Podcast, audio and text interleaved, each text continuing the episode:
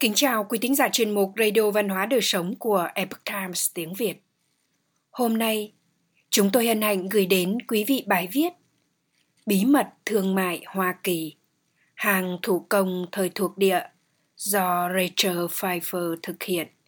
Song ngư biên dịch. Kính mời quý vị cùng lắng nghe. Việc sản xuất hàng hóa theo phương pháp thủ công – đã từng là khởi đầu và là nền tảng của thời kỳ công nghiệp tại Hoa Kỳ, gợi nhớ về những giá trị lịch sử xuyên suốt thời kỳ thuộc địa. Một loạt các ngôi nhà, cơ sở kinh doanh và cửa hàng nằm dọc theo những con phố nhộn nhịp của một thị trấn thịnh vượng có từ thời Hoa Kỳ còn là thuộc địa. Nhiều cửa hàng trong số này được điều hành bởi các nghệ nhân những nghệ sĩ có thể chế tác hầu như mọi thứ từ thổi thủy tinh đến chế tác đồ nội thất. Trong thời kỳ thuộc địa thợ thủ công hoa kỳ nhận được sự hỗ trợ chủ yếu bởi hệ thống những người học việc. Các cậu trai sẽ phụ việc cho người chủ trong khoảng 4 hoặc 5 năm.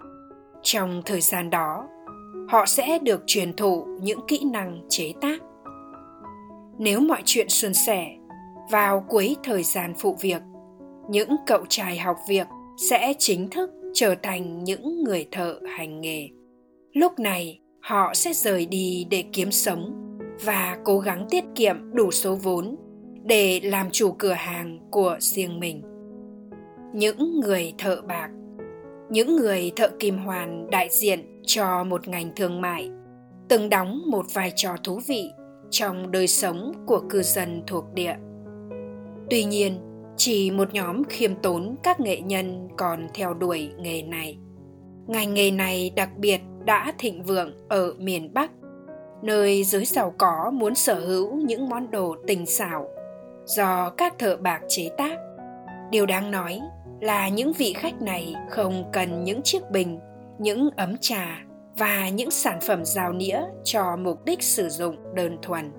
Họ đơn thuần là muốn phô trương địa vị xã hội.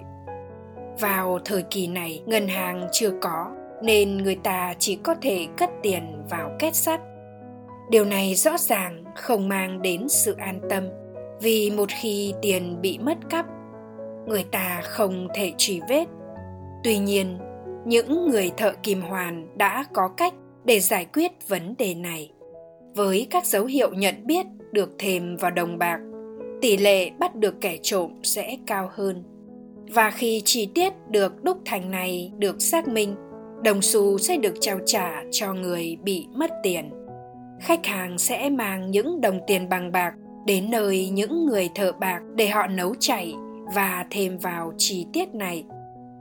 Các đồng xu được thợ bạc nung thành một khối rắn khối rắn này được gọi là thỏi bạc. Sau đó, thỏi bạc này được làm phẳng thành một tấm dày rồi người thợ bạc tạo hình tấm kim loại này trở thành hình trụ bằng cách cắt, rồi sau đó định hình. Sau đó, anh dùng búa tán tấm kim loại và một cái đe và những chiếc cọc cho đến khi nó trở thành hình dạng như ý muốn người thợ nung đỏ khối bạc này trong suốt quá trình chế tác, nhằm giữ cho nó luôn đủ dẻo để tiện cho việc chế tác.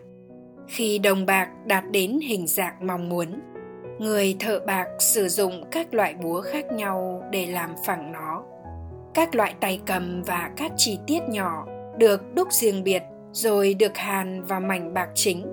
Nhiều tác phẩm đồng bạc được chạm khắc để làm tăng thêm tính thẩm mỹ và sau khi một sản phẩm được hoàn thành, nó sẽ được đánh bóng và sẵn sàng sử dụng. Công việc phức tạp này đòi hỏi sức mạnh để tán và tạo hình kim loại. Chưa hết, việc chế tác cần bàn tay tài hoa của người thợ để có thể làm ra những tác phẩm nghệ thuật tinh xảo.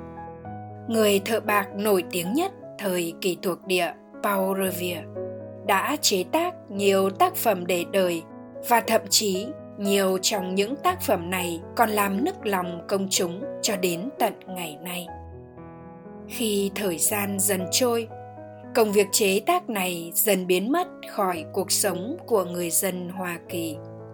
Ngày nay, những đồng xu được sản xuất hàng loạt và được bảo chứng bởi các nhà băng.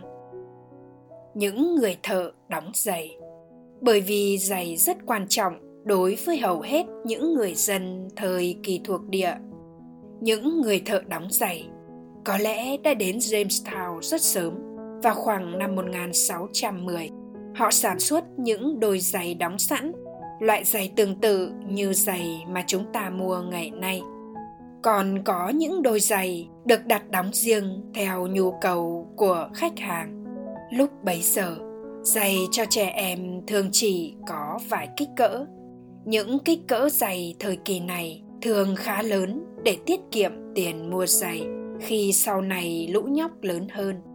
Bạn nên biết rằng Giày là sản phẩm xa xỉ lúc bấy giờ. Thêm vào đó, gót sắt và đế móng guốc thường được sử dụng để kéo dài tuổi thọ của những đôi giày này. Khuôn giày là mô hình bàn chân bằng gỗ, có kích thước khác nhau của khuôn giày tương ứng với những kích cỡ giày khác nhau.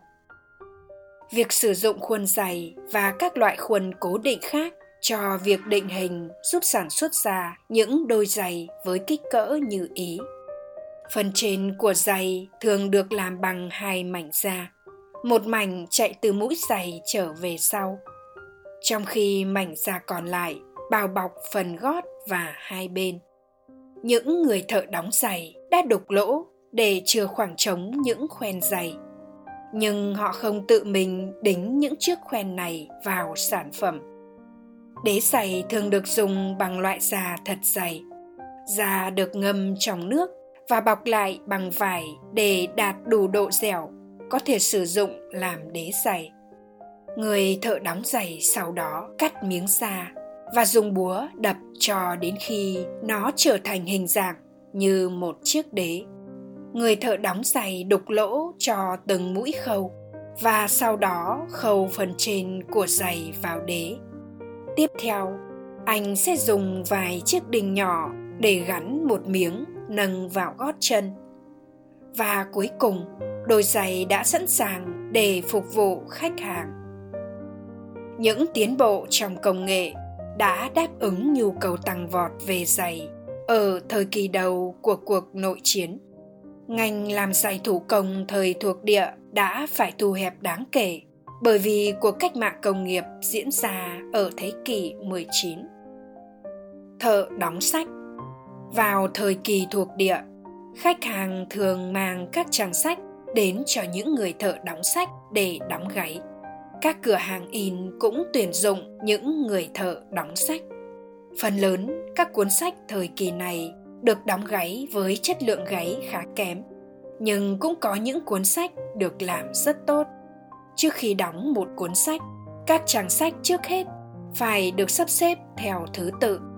Những quyển sách có kích thước khác nhau được sản xuất bằng cách in nhiều trang khác nhau trên cùng một mảnh giấy lớn những trang sách khổ lớn được tạo ra bằng cách gấp mảnh giấy lớn làm bốn để tạo thành bốn trang sách trong khi trang sách cỡ trùng được tạo ra khi gấp mảnh giấy lớn làm 8 để có 8 trang sách và tương tự họ gấp làm 16 trang để sản xuất các trang sách có kích thước nhỏ.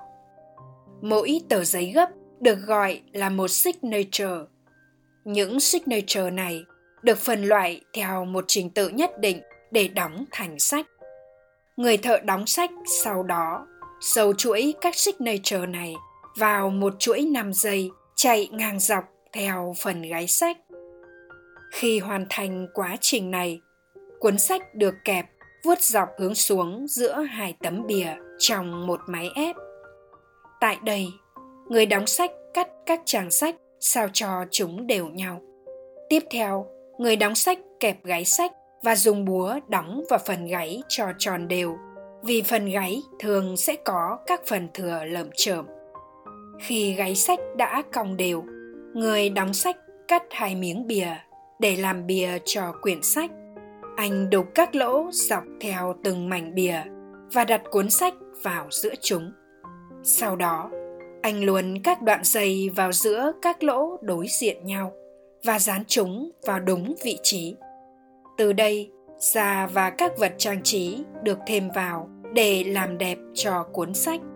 Ngày nay, sách bìa cứng vẫn được đóng gáy theo cách tương tự. Vẫn có một số đầu sách được đóng bằng tay, trong khi hầu hết các sách đều được đóng bằng máy.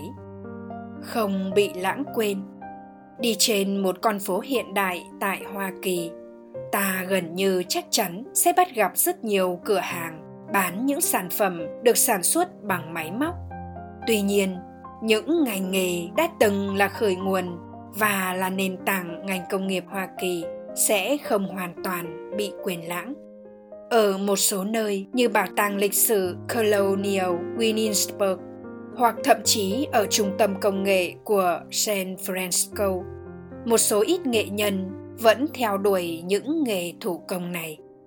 Họ góp phần gìn giữ các phương pháp chế tác lâu đời và giữ cho mạch chảy của những giá trị lịch sử trường tồn giá trị mà hầu như đã biến mất và bị thay thế bởi những tiến bộ về mặt công nghệ và công nghiệp hóa bất kể đã có rất nhiều sự đổi thay vô cùng mạnh mẽ trong việc sản xuất các loại hàng hóa, những đồng tiền bạc giày dép và sách vở còn sót lại từ thời thuộc địa là những lời nhắc nhở sống động nhất về kỹ năng mà những người thợ thủ công đã từng sở hữu Quý thính giả thân mến, chuyên mục Radio Văn hóa Đời Sống của Epoch Times tiếng Việt đến đây là hết. Để đọc các bài viết khác của chúng tôi, quý vị có thể truy cập vào trang web epochtimesviet.com. Cảm ơn quý vị đã lắng nghe, quan tâm và đăng ký kênh. Xin chào tạm biệt và hẹn gặp lại quý vị trong chương trình lần sau. Kính chúc mọi điều bình an và tốt lành tới quý vị cùng người thân.